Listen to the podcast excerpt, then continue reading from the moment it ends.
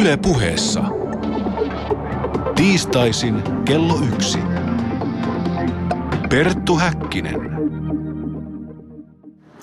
Ja oikein lämpimästi tervetuloa tämänkertaisen päänavauksemme pariin.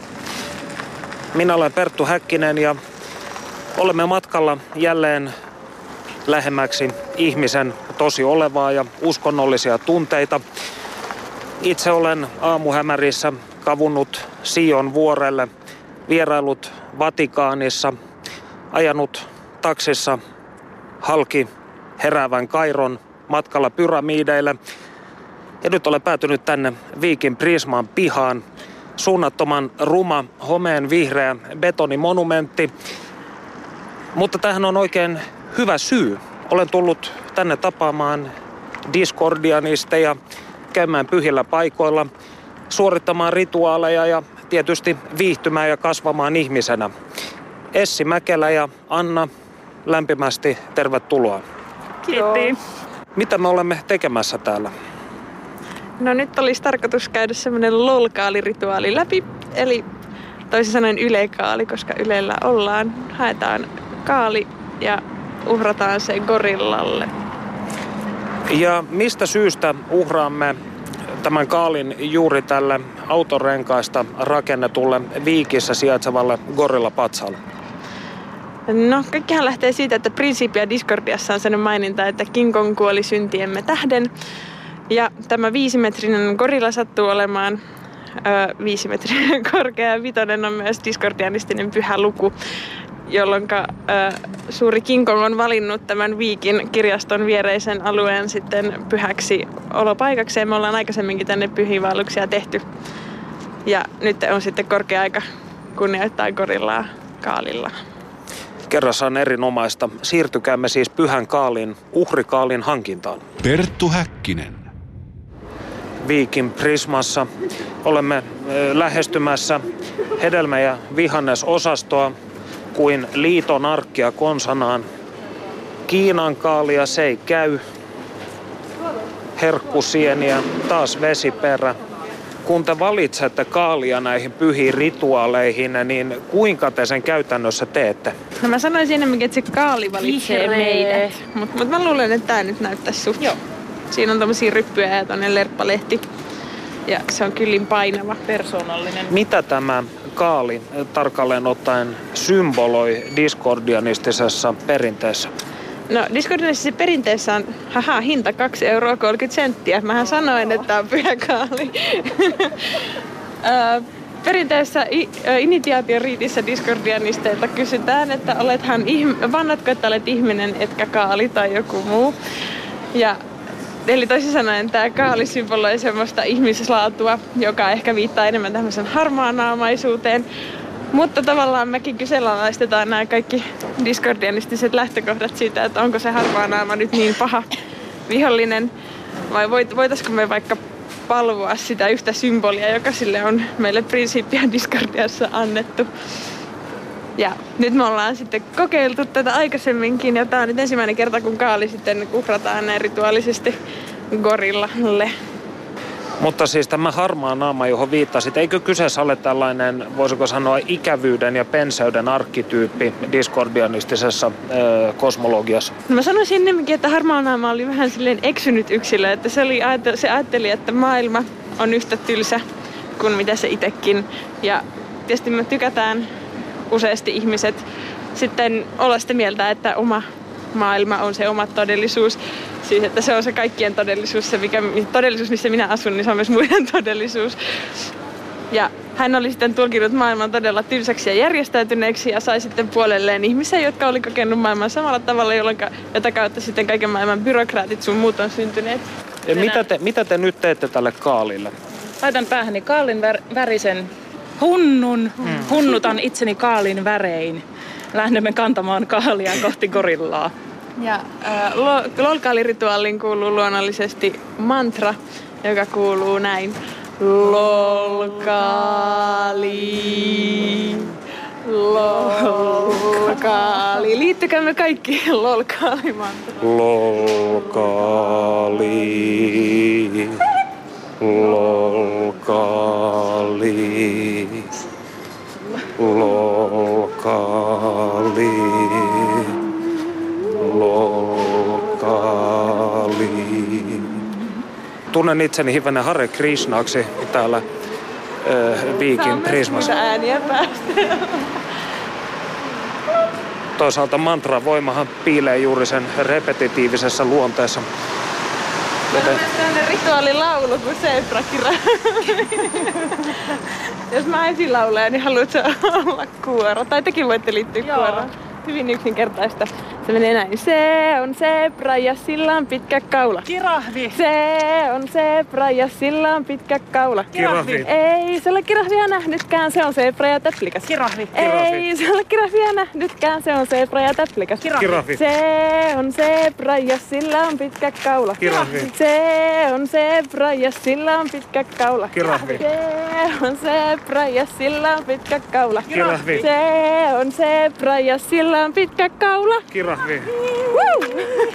Tulivatko nämä sanat aivan tällaisen, voisiko sanoa improvisaation kautta tai jonkun... Jumalallisen ilmestyksen kautta ehdottomasti. Sinä olet siis kanavoija niin sanotusti. Minä olen profeetta, kyllä. Mukavaa. Lolkali. Lolkali.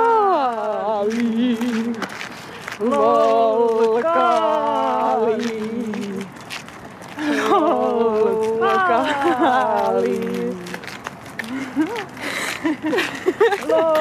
Lolkali. Samalla kun nämä naiset messuavat, olemme siis päätyneet tänne Viikin viisimetrisen auton kumeista rakennetun jättiläisgorillan luokse. Ja nyt tässä naiset tekivät kierroksen patsaan ympärillä ja sitten asettavat tämän Viikin Prismasta haetun kaalin pään tähän gorillan syliin. Siunataan patsas, siunataan kaali ja sitten siunataan itsemme pyhällä sateenkaari omena siiderillä. Tässä siis päästiin ryyppyhommiin. Oliko tämä rituaali tässä? Onko tämä näin lyhyt? Tätä voi sitten jatkaa. Tässä oli ajatuksena, että seuraavaksi hiljennettäisiin kuuntelemaan Eeriksen hiljaisuutta. Että jos teillä on hetki aikaa, niin voitaisiin sitten istua rauhassa pieni hetki ja kuunnella, mitä Eeriksellä on meille sanottavaa. Maa on hyvin mutainen, mutta kai tässä voi. Niin omenahan on toinen näistä diskordianismin, tai yksi diskordianismin perussymboleista. Mitä omena merkitsee? No omenahan tulee siitä kreikkalaisesta myytistä, missä tota Eeris, tämä kaauksen ja epäristuksen jumalatar, loi kultaisen omenan, johon oli kirjoittanut, että kauneimmalle.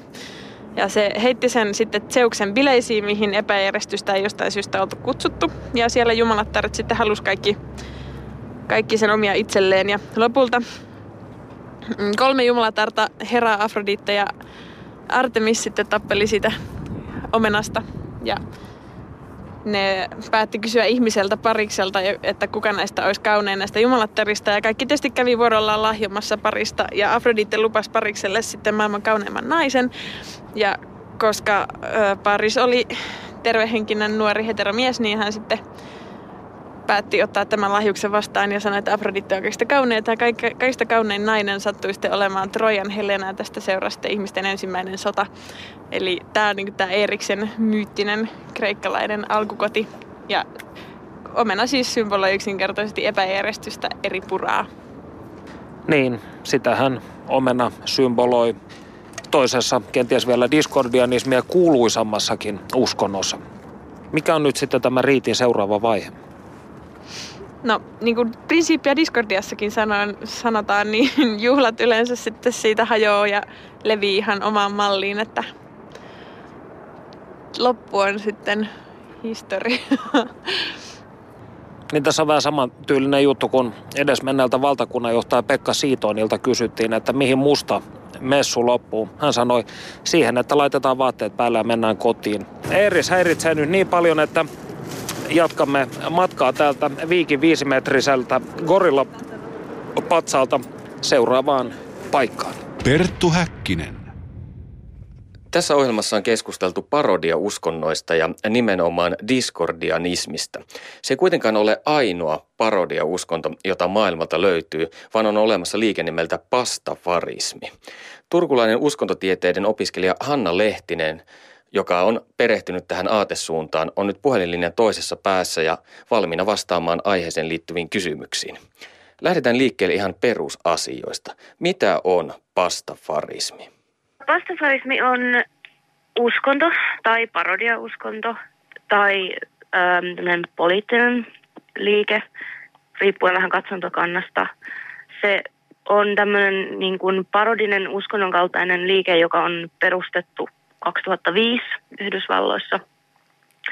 Ja se on tällainen hyvin vapaamuotoisen niin pääasiassa internetissä tapahtuvaan verkostoon tai verkostoitumiseen perustuva, perustuva liike ja sillä on tämän perustajan kirjoittama tämmöinen lentävän spagettihirviön evankeliumi, jossa kerrotaan liikkeen perusoppeja, joihin muun muassa sisältyy, että kaiken maailmankaikkeudessa on ähm, luonut tällainen lentävä spagettihirviö, joka on siis näkymätön, mutta myöskin kaikki voipa ja ylläpitää koko universumia. Äh, sen lisäksi lentävällä spagettihirviöllä on muun muassa tarjota kannattajilleen tämmöinen ihan oma taivas, jossa on muun muassa äh, tulivuori, joka syöksee olutta ja stripparitehdas. Millainen sitten on pastafarien helvetti? Helvetti on pastafareille hyvin samanlainen kuin taivas itse asiassa, paitsi siinä on sellainen ero, että olut on lämmintä ja strippareilla on sukupuolitauteja. Kuinka pastafarien sitten tulee elää? Kuinka pastafari pääsee taivaaseen? Ää, no, pastafarianismi on sillä tavalla aika helppo uskonto, että tota, ainakin tämä perustaja Bobby Henderson on sanonut, että pastafarina voi toimia ihan kuten haluaa he eivät anna minkäänlaista dogmaa tai tällaista niin kuin ehdotonta käskyä siitä, että miten pitää toimia. He ehdottavat ja, ja toivovat, että pastafarianismin kannattajat suhtautuvat kunnioittavasti heihin, jotka toisiin pastafareihin toki ja sitten heihin, jotka eivät ole vielä valaistuneet tämän uskonnon ylivertaisuudesta ja pyrkivät olemaan niin kuin hyvän tuulisia eivätkä käy kenenkään kimppuun. Mikä oli Hendersonin alkuperäinen motiivi? Miksi hän perusti pastafarismin? Hän kirjoitti tämmöisen niin kuin avoimen kirjeen Kansasin opetuslautakunnan ö, johtokunnalle. Ja siis taustalla oli se, että Kansasissa, Kansasin osavaltiossa USAssa oli tuota, johtokunta päättänyt, että älykäs suunnittelu ö, esitellään ö, julkisissa kouluissa tällaisena niin kuin vaihtoehtoteoriana niin sanotusti tiede ja siis tämmöisellä yleisellä tiedetunneilla. Eli niin kuin tämmöinen vaihtoehtoinen teoria evoluution rinnalla. Ja Henderson sitten kirjoitti tästä aiheesta tänne opetuslautakuntaan ja pyrki, pyrki siinä sitten tuomaan esiin, että hän on hyvin iloinen siitä toki, että, että tuota, tämmöinen päätös on tehty, koska sehän on vain oikein ja demokraattista, että kaikki erilaiset näkemykset ja teoriat todellisuudesta ja todellisuuden synnystä esitellään, mutta että hän on huolissaan, kun nyt näyttää siltä, että älykkäästä suunnittelusta esitellään vain yksi versio, joka on tämmöinen niin kuin aika kristitty, kristitty taustainen ja ajatellaan, että tämä älykkään suunnittelun, jonka idea on siis tosiaan se, että kaiken olevaisen ja tämmöisen niin kuin maailmassa näkyvän monimuotoisuuden taustalla on jonkinlainen älykäs mieli tai suunnittelija, joka on sen luonut ja siksi se näyttää kaikki sopivan niin hyvin yhteen ja on sellaista jotenkin orgaanista, niin hän oli sitä mieltä, että kun tässä vähän niin kuin, vaikka sitä ei sanota ääneen, niin vähän niin kuin siinä on sellainen oletus, että se on se kristinusko Jumala, joka nämä on, on luonut, niin sitten hän halusi tuoda esiin, että on tämmöinen lentävä spagettihirviö, johon uskoo Hendersonin mukaan ties ja kuinka monia miljoonia ihmisiä ja, ja heillä on sitten oma versionsa tästä älykkäästä suunnittelusta. Ja siis tosiaan kyse oli varsin hyvin tehdystä yksityiskohtaisesta parodiasta, ää, tämmöisestä niin kuin, lähinnä ehkä kreationismia paro, parodioivasta kirjeestä, jossa, jossa Henderson niin kuin pääasiallisesti vaan pyrki kritisoimaan ironian keinoin ja satiirin keinoin tätä tätä päätöstä, että mikäli tämmöinen kristillisperäinen älykäs suunnittelu otetaan koulun opetusohjelmaan, niin silloin periaatteessa minkä tahansa tämmöisen uskonnollisesti perustellun teorian pitäisi olla ihan yhtä pätevä ja kelvollinen. Sinä olet tutkinut pastafareja. Onko tämä uskontoa, yhteiskuntakritiikkiä, parodiaa vai kenties kaikkea näitä? Tietysti tutkijan on aina hyvä lähteä ympäripyöreästä vastauksesta. Mä sanoisin niin kuin lähtökohtaisesti, että se on näitä kaikkia. Osalle ihan taatusti se on ihan vaan ö, vitsi Tai se voi olla just tämmöinen niin kuin hirveän monet vastafarianismia esimerkiksi Facebookissa näkee, siellä on yhteisö tai useitakin, mutta suurimmassa on yli 20 000 seuraajaa muistaakseni. Että on paljon ihmisiä, jotka pitää sitä vaan tämmöisenä niin kuin ateistisena parodiana ja vitsinä ja he eivät siihen sen enempää tavallaan kiinnitä huomiota, että se on vaan hauska juttu. Mutta sitten on myöskin aktiiveja, jotka on, on niin kuin tosi voimakkaasti tässä mukana ja todella selvästi niin kuin uhraa aikaa ja energiaa ja identifioituu siihen liikkeeseen siis hyvinkin voimakkaasti. Eikä välttämättä vain niin kuin julkisissa tilanteissa tai julkisissa tämmöisissä niin kuin erilaisissa kampanjoissa, joissa tietysti heillä on niin kuin perinne jo suorastaan siitä, että, että kampanjat on tosi tämmöisiä näyttäviä ja villejä ja mennään, mennään tosiaan näissä vastafarien pyhissä vaatteissa, eli merirosvo-attyyrissä. Ja kannetaan usein tämmöisiä suuria, suuria tota, kylttejä tai, tai muita, joissa on tämä lentävä spagettihirviön kuva, mutta tota, heillä on myöskin tämmöisiä niin yksityisiä, että siihen, siihen tavallaan on nähnyt kuvia esimerkiksi lentävän spagettihirviön kirkon, muistaakseni on ollut häät ainakin, joissa se on ollut teemana ja se siunaus on ollut spagettihirviö-teemainen. Sitten on niin kuin joulukoristeita löytyy paljon ja että siitä tavallaan tehdään myös semmoinen hyvin henkilökohtainen asia. Sitä meinasin vaan vielä sanoa, että tosiaan niin kuin uskonnon määrittelyhän on tietysti aina sitten, että mikä nyt tekee uskonnon, niin se on sitten tota, tietenkin toinen asia, jos ajatellaan, että pitäisi jotenkin nimenomaan uskoa siihen. Esimerkiksi tämän lentävän spagettihirviön niin, kuin niin sanotusti todellisen kirjaimellisen olemassaolon, niin väittäisin, että se tuskin on, on ainakaan kauhean tavallista. Että luultavasti semmoinen yhteisymmärrys tämän niin sanotun opin ironiasta varmastikin kyllä on. Mutta tota, se, että tietysti siellä taustalla on sitten muunlaisia on arvoja, muunlaisia arvoja. Esimerkiksi just tämä, että, että ei haluta, että uskontoa sotketaan tieteeseen tai politiikkaan, niin se on hyvin vahva arvo, joka tuntuu niin kuin yhdistävän näitä kannattajia. Perttu Häkkinen. Olemme siis tulleet tänne Viikin kirjaston seurustelutiloihin keskustelemaan aiheesta lisää. Ja voisinkin lähteä tällaisella lattealla, mutta hyvin tärkeällä kysymyksellä liikenteeseen. Mitä diskordianismi pohjimmiltaan on?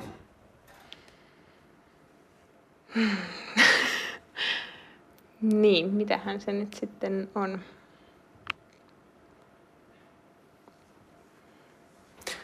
Essi Mäkelä, diskordianisti ja uskontotieteilijä, vastaa näin siis. Minä kuitenkin pyytäisin, että yrität uudestaan. Hyllytän vastauksen liian vähäisen informaatioarvon perusteella.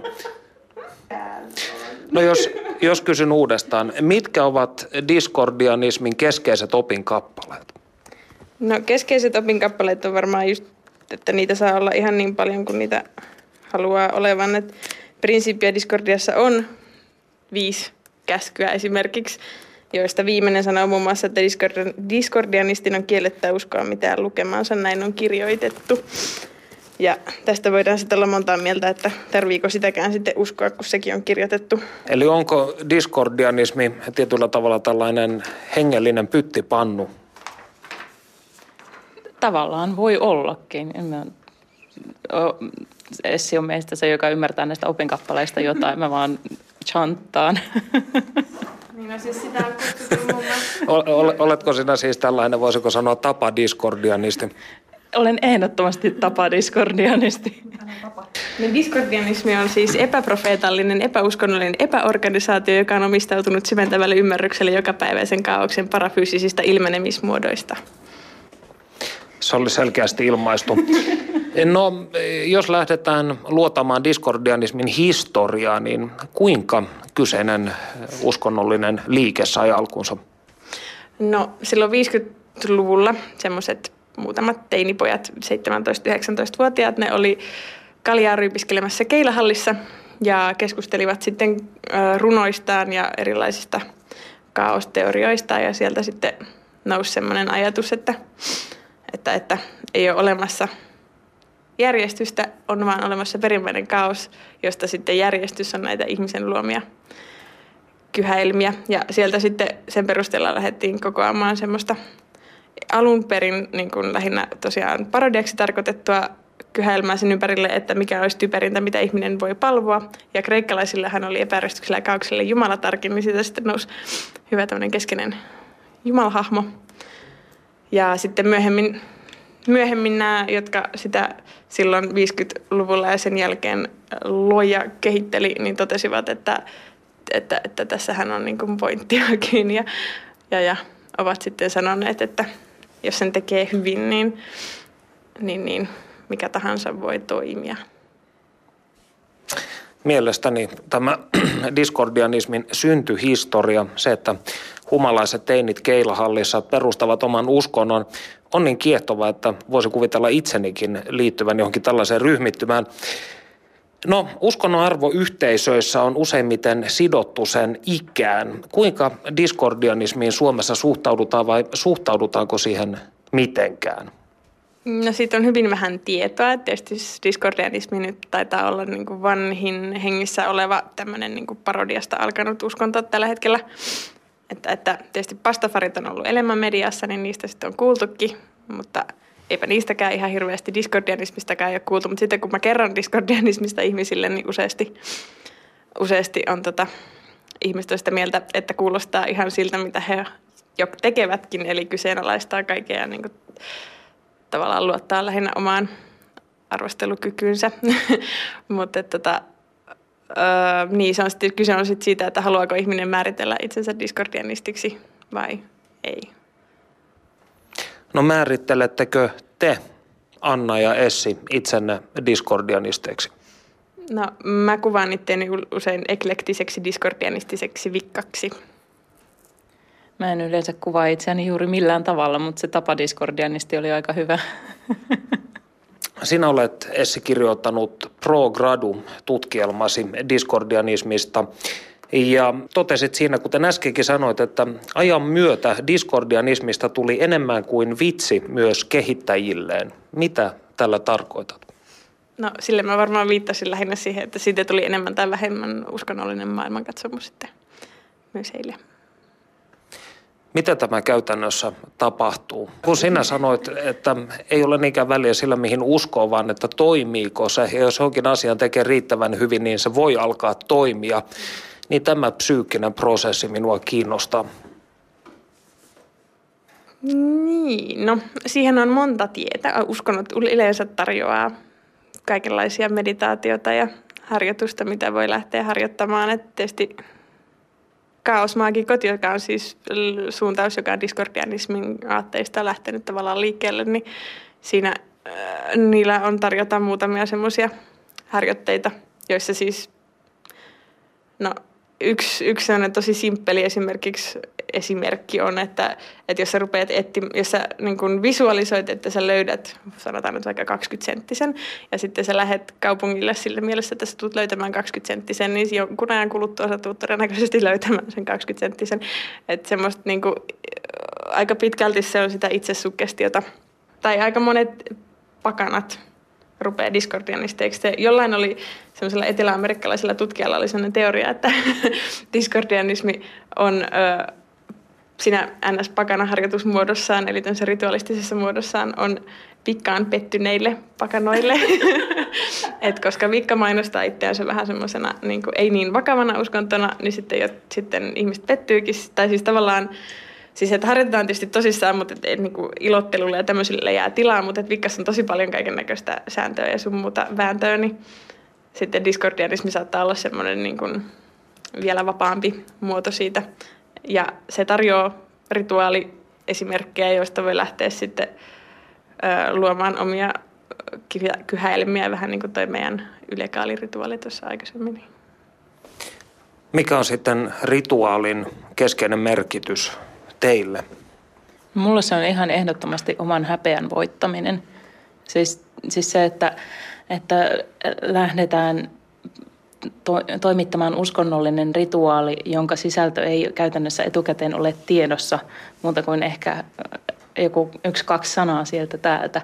Ja se, että se tehdään usein julkisella paikalla kaikkien ihmisten silmien alla, niin mä on hyvin häpeämiseen taipuvainen henkilö, niin tota, mä saan siitä suurta mielihyvää ja terapiaa, että, että mä voin kävellä tuo julkisella paikalla kaali kädessä ja huutaa, että lol, kaali.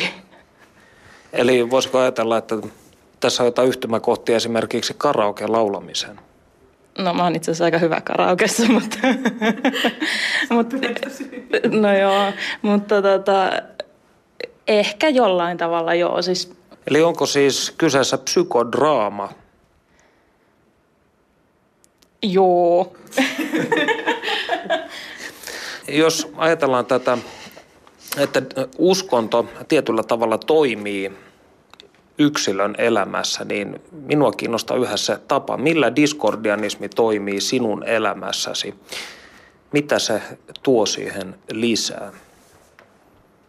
No, diskordianismi mun mielestä esittää semmoisia oikeanlaisia kysymyksiä ja tarjoaa tietynlaisia työkaluja tosiaan maailman käsittämiseen ja itse kuitenkin, no, uskontotieteilijänä ja humanistina on aika tämmöinen filosofis-analyyttinen ote aika moneen asiaan, niin, niin, niin tavallaan dis, niin diskordianismista on nyt sitten toistaiseksi saanut semmoista tietynlaista niin kuin kättä pidempää asioiden käsittämiseen, sen muistamiseen, että, ei ole tos, että mun näkökulma ei tosiaan ole ainoa näkökulma, ja varsinkin, että jos, sen, jos oleminen ahistaa, niin syy ei välttämättä ole minun ulkopuolella, niin vaan se saattaa, muutos lähtee sisältä päin. Tämä on kauniisti sanottu, aivan kuin jostain self-help-opuksen sivulta. Ö, tässä vaiheessa pitäisi kuitenkin kysyä se, että jos, kun ainakin minun silmiini ja korviini tämä vaikuttaa siltä, että diskordianismi on kokoelma toisensa kumoavia, käsittämättömiä oppeja, niin ettekö te olisi voineet rakentaa jotain tällaista oppijärjestelmää heittomerkeissä itsekin?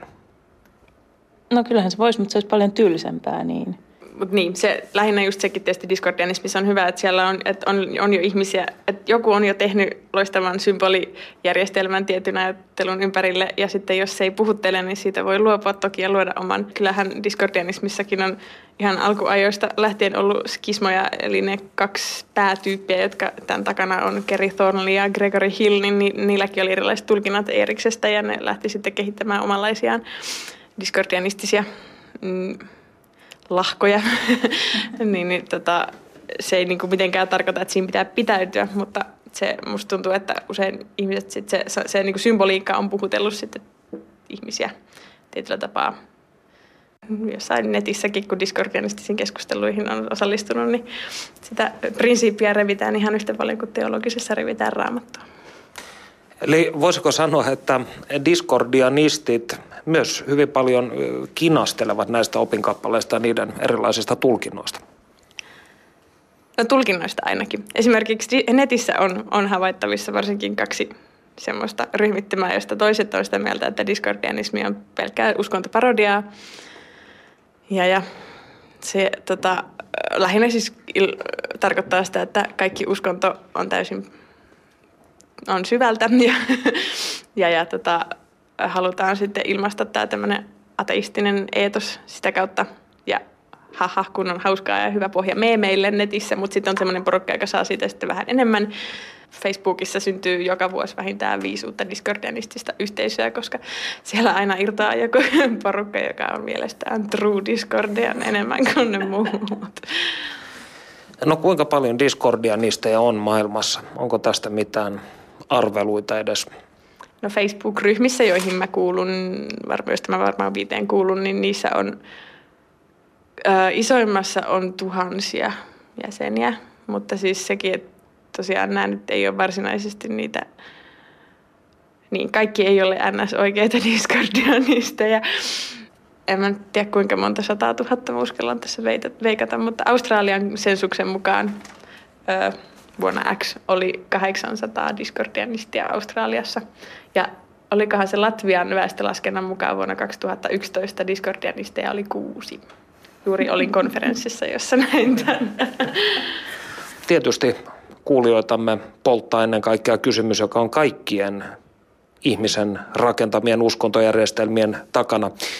mitä tapahtuu kuoleman jälkeen diskordianistille? Niin, no siis jos mennään tähän mytologiseen puoleen, niin on olemassa sellainen myytti, missä tyhjyydestä syntyy olevainen eli Eeris ja olematon eli An-Eeris, jotka sitten rupeaa tappelemaan keskenään ja tyhjyys luo niille vel- veljen, joka on henkisyys. Ja sovitaan, että henkisyys kulkee olemattomuudesta olevaisuuteen ja sitä kautta takaisin tyhjyyteen. Ja sitten ihmisruumis, kun se ö, olemattomuudesta ilmestyy olevaiseen, niin siinä on tämä henkisyys mukana. Ja kun se sitten kuolemassa taas häipyy olevaisesta olemattomuuteen, niin sitten henkisyys menee takaisin tyhjyyteen. Eli ruumis katoaa ja henkisyys palaa sitten sinne alkujuurilleen. Et, mut, mutta et niinku käytännössä diskordianismi ja tosi moni muu tämmöinen ehkä uusi pakana uskonto ei ole niin mun mielestä krit, niin kuin keskittynyt tämmöisten suurien myyttien pohtimiseen, mitä tapahtuu ennen tai jälkeen elämän, koska se ei ole niin kuin tällä hetkellä varsinaisesti relevanttia, että sen näkee sitten, kun se tulee kohdalle, että keskitytään lähinnä tähän niin kuin elämään tässä ja nyt ja tekemään sitä mahdollisimman hyvän. Eli keilaamisen, oluen juontiin ja kaalien palvomisen. Sinä Essi parhaillaan olet kääntämässä diskordianismin pyhää kirjaa, Principia Discordia. Mitä tämä opus pitää sisällään? No Principiasta löytyy äh, hyvin pitkälti kaiken näköisiä Ähm, niin, no Principiasta löytyy siis sellaisia asioita, mitä ylipäätään pyhistä kirjoista perinteisesti löytyy. Eli siellä on käskyjä, on äh, viisi, mikähän, miksiköhän me nyt käännettiin, pentabarf on enkuksi, äh, viisi puklu tai joku vastaava, mutta että se on siis viisi käskyä. Ja sitten sieltä löytyy initiaatioriittiä, sieltä löytyy pappien ja muiden niin kuin viranhaltijoiden äh, hierarkiaa ja on mytologisia tarinoita, on Tsenkoan tyyppisiä diskordianistisia kertomuksia siitä, miten esimerkiksi yksi mies löytää valaistumisen siitä, että suuri pyhä mies käskee hänet menemään istumaan semmoisen jätekasan päälle purettavaan taloon katsen nurkkaan päin ja meditoimaan, kunnes kuu nousee seuraavana yönä. Ja sitten kun se siinä meditoidessaan miettii, että miten hän se näkee, että tai mistähän se tietää, että se kuu nousee, kun se tuijottaa sitä seinää, niin sitten se kuulee, kun ohikulkijat juttelee, juttelee siitä tyypistä, joka meditoi siellä nurkassa. Toinen kysyy, että kuka toi on, niin toinen vastaa, että no toiset sanoo, että se on viisas mies ja toinen sanoo, että toiset sanoo, että se on täys sekopää, tyyppi istuu romukasassa nurkassa. Ja tämä sitten sai hänet kokemaan valaistumisen hetken. Tämmöisiä niin sen koan tyyppisiä tarinoita siellä on ja, ja sitten on tietysti on paavikorttimalli, jota voi siis jakaa kaikille. Ja paavikortissa lukee, että kaikki miehet, naiset ja lapset on paaveja maan päällä ja heitä tulee kohdella hyvin. Ja sitten paaviuteen kuuluu kaiken näköistä hyvää, muun muassa sitä, että voi ekskommunikoida itsensä tai muut, voi perua sen ekskommunikaation, voi perua ekskommunikaation perumisen, voi perua sen ekskommunikaation perumisen perumisen ja niin edelleen. Näitä on muun muassa jaossa myös ollaan tällä käännösporukalla käännetty se paavikortti suomeksi ja sitten jaettu niitä. Onko diskordianismi pääasiallisesti akateemisten ihmisten filosofia? No mä en ainakaan, tunnenko mä ketään, joka ei olisi akateeminen? En varmaan. Et, no jos Essi tuntee yhden. tota, Essi on varmaan enemmän kiinni siinä niin kuin suuressa, suuressa kontekstissa, mutta se mikä mun kokemus on se, että kaikki on kyllä jollain tavalla akateemisia ja aika tiedostavia ihmisiä. Että sille päällisin puolin hyvin fiksuja. mutta sisäisesti suuria lapsia. Mitä sanoo Essi? Niin on tosiaan, mä, kun mä tein sitä gradua, mä haastattelin ihmisiä. Siellä oli yksi, joka, jolla ei ollut niin kuin, korkeampaa koulutusta, nämä oli suomalaisia, mutta että eihän ne kaikki netissä, ne kaikki nettitrollit tuskin on hirveän akateemisia, mutta tavallaan diskordianismiin sisältyy tietynlainen kyseenalaistaminen ja tiedostavuus, joka ehkä mielletään tämmöiseksi akateemiseksi mielenlaaduksi. Eli niin sanottu vahvemman aineksen uskonto. No, mikä on tämä mystinen Operation Mindfuck, mistä diskordianismissa taajan puhutaan? Niin Operation Mindfuck eli operaatio mielenpano, niin se on tarkoitus lähinnä tökkiä omia ja muiden totuustunneleita. Eli tehdä itse ja muut tietoisiksi siitä, että oma näkökulma on vain oma näkökulma. No miten on, Essi ja Anna, onko diskordianismilla jonkinlaisia reaalisia yhteiskunnallisia päämääriä?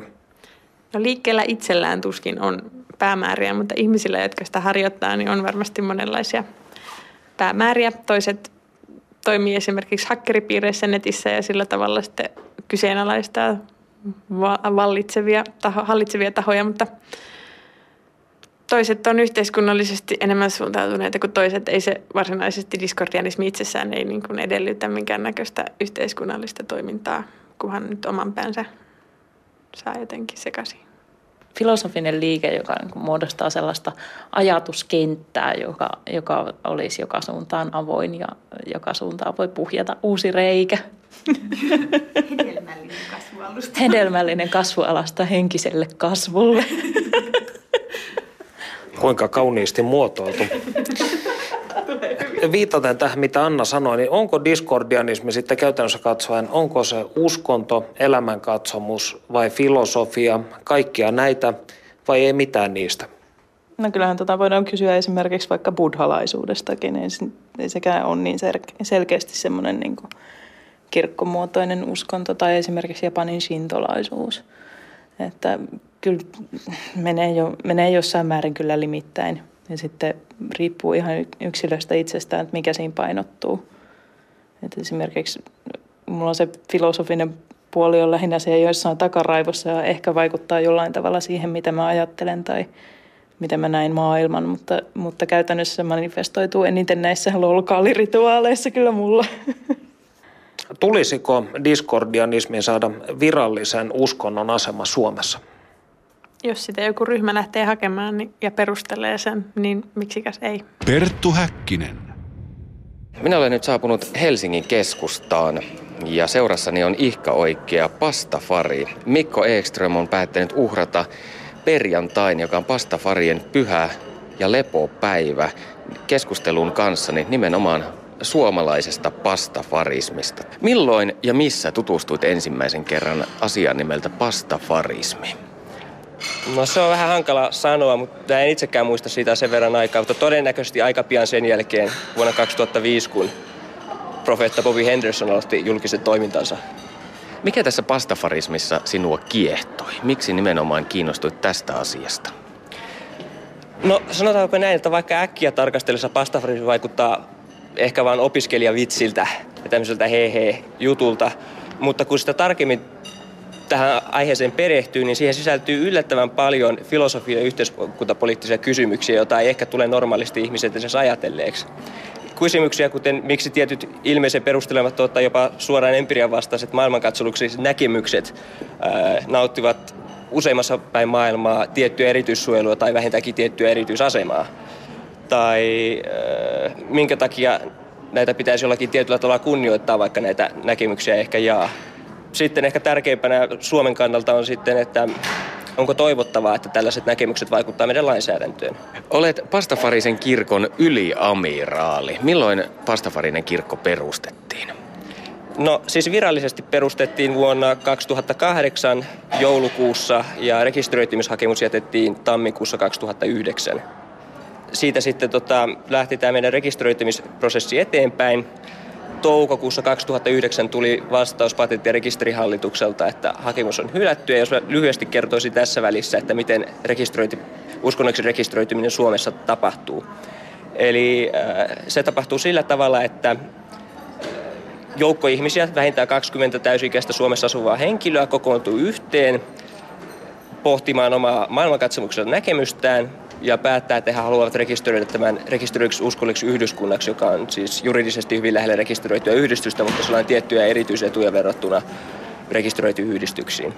Ja tätä asiaa Suomessa hallinnoi vuoden 2003 uskonnonvapauslaki, jonka mukaan se on, se on yhdistys, joka tukee jäsentensä yksilöllistä ja yhteisöllistä uskonnollista elämää, joka perustuu joko A, pyhinä pidettyihin kirjoituksiin, B. Uskontunnustukseen tai C. johonkin muuten yksilöityssä olevaan ää, vakituneeseen uskontolliseen tapaan tai perinteeseen. Ja kun minä tutustuin Pastafarisen kirkon nettisivuihin, niin ulkopuolisen silmissä vaikuttaisi kyllä siltä, että te täyttäisitte nämä pykälät. No tästä päästäänkin juuri hyvin joustavasti tähän seuraavaan kohtaan. Eli kyllä, jos, jos katsotaan näitä pykäliä ihan neutraalisti ilman, että ajatellaan kuinka has, hassulta meidän säännöt ehkä kuulostaa tai uskomukset kuulostaa, niin ei sieltä kyllä objektiivisesti voi sanoa, etteikö, etteikö näitä, näitä ehtoja täytetä. Ja itse asiassa tämä meille tuli hylky silloin keväällä 2009 ja ennen kuin tämän, tai tavallaan vaikka patentti- ja rekisterihallitus tätä käsitteleekin, niin itse asiassa se on opetusministeriön alainen uskonnollisten asioiden asiantuntijalautakunta, joka tekee päätöksen siitä, onko kyseessä uskonto vai ei. Ja tähän lautakuntaan kuuluu kolme jäsentä plus sitten tämmöinen esittelijä. Ja lain mukaan siellä pitää olla yksi, joka edustaa uskonnollista yhteisöä, joka yleensä on Evolut-kirkon jäsen. Sitten uskontotieteitä, joka yleensä on teologian opiskelija ja tavalla tai toisella kytköksissä Evolut-kirkkoon. Ja sitten kolmantena on lainopillista näkemystä edustava, edustava taho. Ja he heidän mielestään he ilmoittivat, että heidän mielestään kyseessä on parodia piste ja siksi sitä ei voida rekisteröidä, rekisteröidä uskonnoksi, mutta sitä, että minkä takia tätä on pidettävä parodiana, niin ei millään tavalla spesifioitu. Että mehän voidaan tietysti ajatella, että pastafarismi ehkä on ilmeinen tapaus. Mutta mitä jos me oltaisiin rekisteröity vaikka joku aztekien verikultti, jossa tarkoituksena on uhrata pieniä hiiriä öö, vaikka suurelle käärmejumalalle. Että missä vaiheessa sitten, että kun mistä tahansa uskonnosta pieniä muutoksia, asteittaisella muutoksella me päästään mihin tahansa toiseen uskontoon, että missä kulkee se raja ja millä perusteella se raja sitten vedetään. Millainen on Pastafarisen kirkon tulevaisuus? Jatkuuko kamppailu?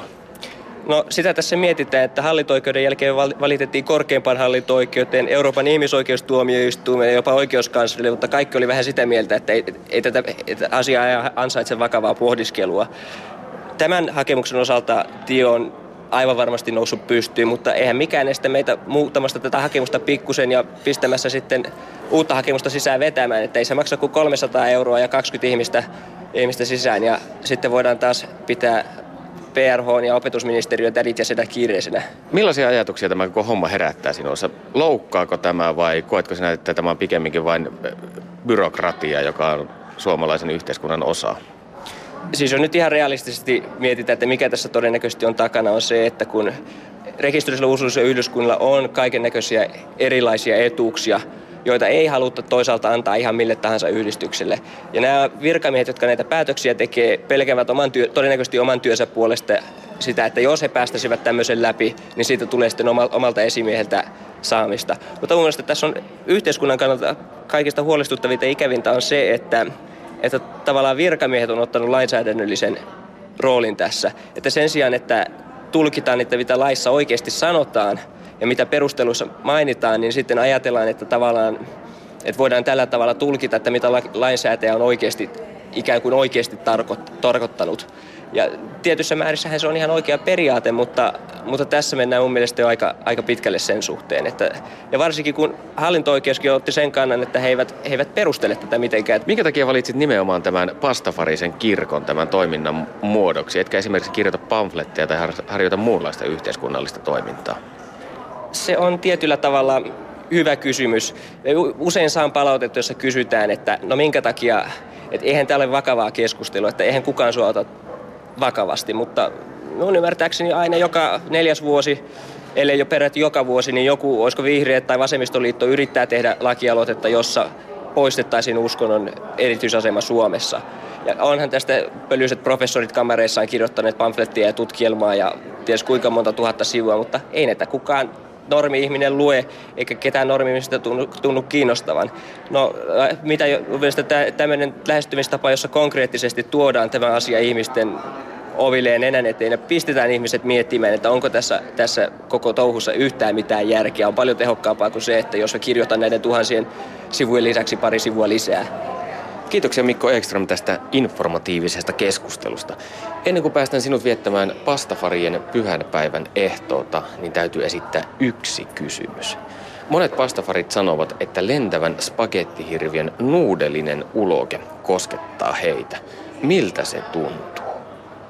No kyllä se varmasti hyvältä tuntuu, että sehän on vähän samalla tavalla kuin joku puhuu, että Jeesus on koskettanut häntä tai Jumala on koskettanut tai miten onkaan, että samanlaisen kysymyksen varmaan voi esittää näille henkilöille, että usko, että se kovin, kovin erilainen on. Perttu Häkkinen.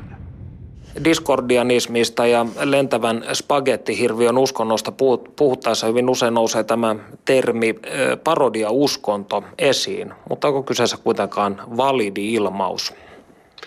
No rakkaalla lapsella on monta nimeä. Täällä on nyt yritetty kaiken näköisiä näille tämmöisille ilmiöille antaa nimiä. Keksitty uskonto, fiktiivinen uskonto, parodiauskonto.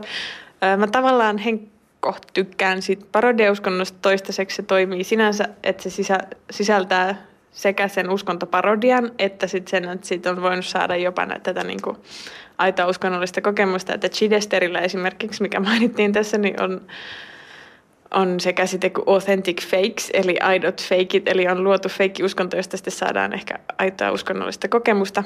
Mutta kun diskordianismista ei kyllä kaikki diskordianistiksi itsensä määrittelevät välttämättä saa edes minkäännäköistä uskonnollista kokemusta, eikä haluaiskaan, koska ne ei halua mieltää sitä uskonnoksi, koska ne kokee, että kaikki uskonnot on perseestä. Niin tavallaan sit se parodiauskonto on sellainen laajempi käsite, joka sisältää sekä uskontoparodian että sit sen uskonnollisuuden, joka nousee ehkä alun perin parodiaksi kehitellystä asiasta.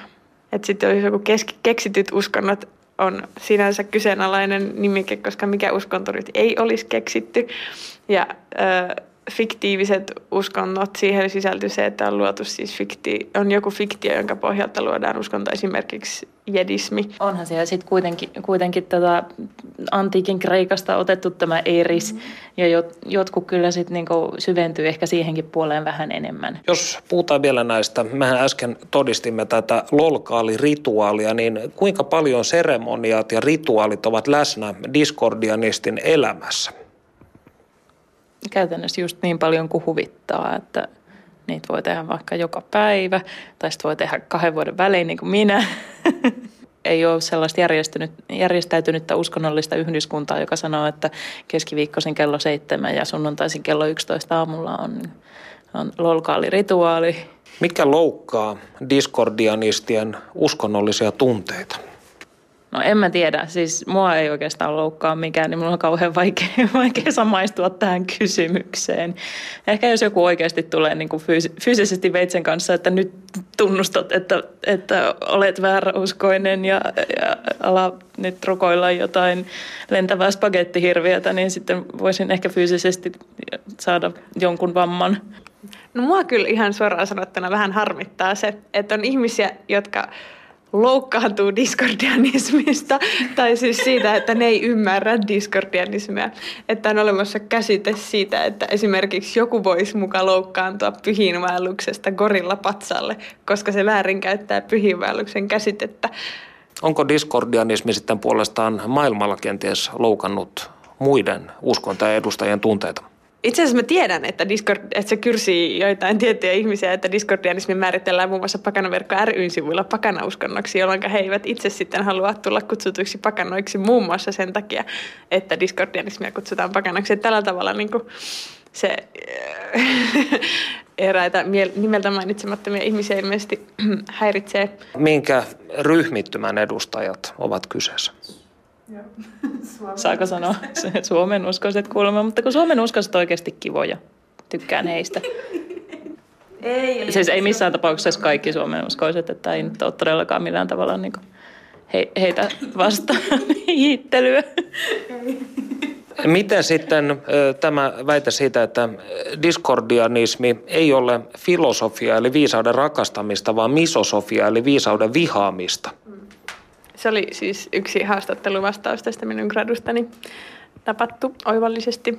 Mm, tavallaan joo, jos olet, jos tavallaan, no se miten mä tulkitsen sen, tämä ei ollut siis mun statementti, tämä oli yhden, henkilökoht- yhden diskordianismin henkilökohtainen näkemys, niin e- ehkä se voisi nähdä niin, että viisauskin on semmoinen tietynlainen niin hierarkkinen järjestelmä, varsinkin akatemiassa meillä on käsitys siitä, että mitä on joku viisaus, minkälainen on viisas ihminen, varsinkin Suomessa tittelit on tosi tärkeitä, niin sitten tota, semmoisen, semmoinen niin kyseenalaistamisen, tämmöisen niin kuin jotenkin täysin turhien hierarkien kyseenalaistaminen sitten voitaisiin nähdä tämmöisenä viisauden vihaamisena.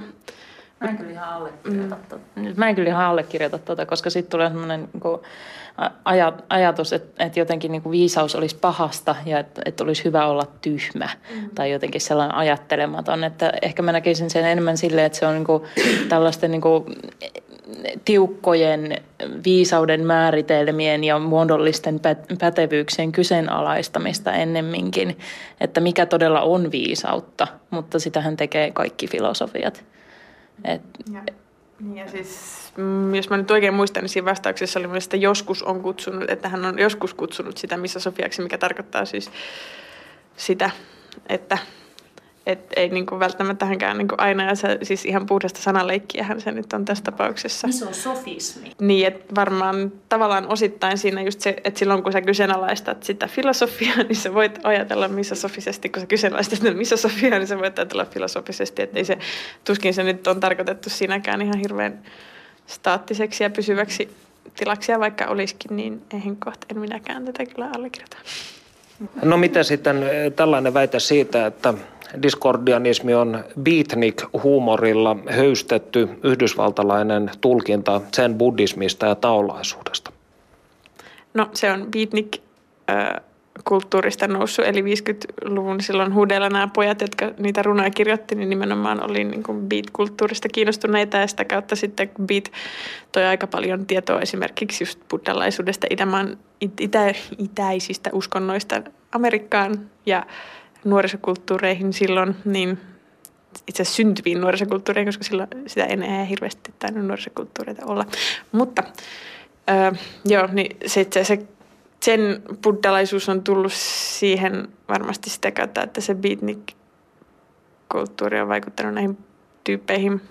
Mutta et, et, et, niin sen buddhalaisuus, mitä mäkin olen sitä opiskellut jonkun verran, niin se, siellä on niin paljon yhtenäisy, yhteneviä kohtia diskordianismiin ihan näistä niin kuin, ö, käsitteistä, kuten että maailma, olevaisuus luotiin tyhjyydestä, sun muut tämmöiset käsitteet ja, ja, ja se, että Principia Discordia itsessään yksi suuri joko beat-runo tai Zenkoan, niin se on tosi jotenkin, ne on niin samanlaisia, että ei sitä voi kyllä olla sanomatta mitään muuta. Mutta sitä on kritisoitu tosiaan siitä, että se ottaa huomioon vain sen niin kuin Zenin anarkistisen puolen, eikä sitten ottaisi niin kuin, mitään muita puolia Zenistä, että kyseenalaistetaan kaikki, olisi niin kuin se ehkä selkein yhteys Zeniin, mutta se on sitä, se on sitten just sitä amerikkalaistumista ylipäätään niin kulttuurivaikutteita, että osa siirtyy ja osa sitten ei, koska me kuitenkin aina asennetaan siihen paikalliseen yhteisöön sopivaksi. Niin, eiköhän Alan Wattsin haamu olla tässäkin välissä toiminut jonkinnäköisenä suodattimena. No, minua jäi vielä tämä lolkaali, rituaali, hivenen kaikertamaan, niin eikö kyseessä ole suomalainen versio tai tulkinta Siis kyseessä on originaali rituaali suomalaisittain. Se on tota, sai alkunsa siis siitä, kun on semmoinen piirretty sarja ollut kuin maailman ympäri 80 päivässä. Ja siellä Intia-jaksossa sitten joukko intialaisia palvoi Kali Jumalatarta ja lausuivat sitten mantraa O Kali. Ja tästä on sitten ö, väärin kuultu versio menettä Lol Kali, josta sitten ö, ryhmä Discordianista adaptoi sen tähän tähän rituaaliin, että ostettiin oikeasti kaali, jota palvotaan sitten lolkaalimantran avulla. Itse asiassa olen sitä, olen sitä mieltä, että meidän pitäisi jossain vaiheessa perustaa, Kaalimaa voidaan perustaa ja siihen tuoda sitten tämä uusi, uusi chantti Indiana Jonesin hengessä, eli Kaalimaa, Kaalimaa. Niin, tästä diskordianistisesta NS-opiskelijavaihdosta tai adeptivaihdosta, niin täällä Viikissä muun muassa Kumigorillaa ja Kaali on käynyt palvomassa australialainenkin diskordianisti. Eikö tämä pidä paikkaansa? Juu, semmoinen australialainen diskordianisti, joka on siis tota, kiertää, kiertänyt maailmaa haastattelemassa nykyajan diskordianisteja ja aikoo kirjoittaa sitten kirjan tai kirjoittaa sitä kirjaa parhaillaan, missä esittelee nimenomaan diskordianismia nyky maailmassa, koska se on kuitenkin aika paljon sieltä sinne 50-luvulle jäänyt jotkut aatteet, niin sitten ei ole koottu tämmöistä niin kuin nykyajan diskordianismia. Ja hän sitten aikoo, että kyse ei ole mistään mitenkään akateemisesta, akateemisista päämääristä, vaan että se on ihan omaa hupiaan tutustunut eri diskordianisteihin. No missä maassa tämä diskordianismi on en, vahvimmin edustettu? Onko kyseessä vielä yhdysvaltalainen liike? Internetin luvatussa maassa, mutta kyllä se siellä Yhdysvalloissa varmasti on vahvimmillaan. Mutta koska internet, niin se leviää kyllä ihan loistavasti. Puolassa on ilmeisesti hyvin suuri diskordianistinen keskittymä. Tämmönen. Niin, tämä projektin nimi on siis Chasing Eris, on se, on se tota, kirjo, kirjoitusprojekti, joka kiersi, niin siellä on muun Chasing Erisillä on nyt viime aikoina tullut myös sellaisia diskordianistisia tapahtumia. Esitellään siellä nettisivuilla, että jos haluaa maailmalla tavata muita diskoja, niin sieltä kannattaa bongata. Miellyttävä tämä disko-termi. Siis se oli siis se, kun puhuttiin tästä huumorista, niin, tota, niin siis kyllä, kyllä mulle niin se sellainen niin maailman katsomus, missä, missä tota, tavallaan ajelehditaan sellaisessa improvisaation ja vapaan assosiaation tilassa huumorin kautta, niin sit, sitä kautta tulee mulle aina välillä sellaiset niin kuin suurimmat valaistumisen ja ehkä jopa pyhyyden kokemukset, kun tulee todella joku sellainen niin kuin käsittämätön yhteensattuma, kuten tänään vaikka kaupassa se, että meidän kaali maksoi 2,3 euroa ja myös siideri 2,3 euroa. Tämä oli tuorein esimerkki, mutta niin. niin siis Discordianistisen lukumagian mukaanhan viisi oli pyhä luku, eikö näin ollut? Ja tämä kaksi plus kolme sitten viittaa tähän, jos te ihmettelette siellä vastaanottimienne äärellä. Mitä se hourii? Täällä houritaan. Mutta lämmin kiitos Essi, lämmin kiitos Anna. Perttu Häkkinen.